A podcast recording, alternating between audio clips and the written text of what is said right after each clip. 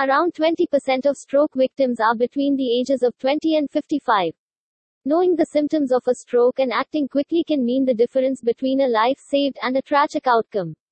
What is a golden hour? When someone is having a stroke, what we call golden hour can make all the difference in the world. The first 3.5 hours is crucial because stroke patients have a significantly better chance of surviving and avoiding long-term brain damage if they arrive at the hospital in right time and are treated with a clot-bursting medicine known as TPA. What is TPA? TPA is a thrombolytic medication, also known as a clot burster.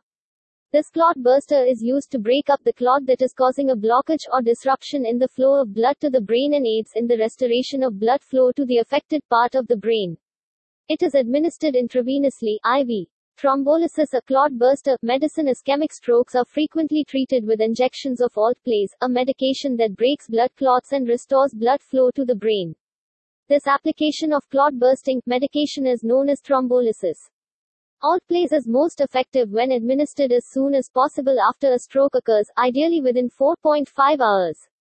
It is not generally advised if more than 4.5 hours have passed, as it is unclear how effective it is after this period. Before using Alteplase, a brain scan must be performed to confirm the diagnosis of an ischemic stroke. What tests are required? A CT scan of the brain will be performed as soon as possible to evaluate whether you or a family member can be offered TPA. Subsequently CT angiogram and MRI scan will be performed to understand more about treatment aspect like perfusion study. Strokes are a medical emergency that requires immediate treatment. The sooner a person receives care for a stroke, the less likely it is that permanent damage will occur.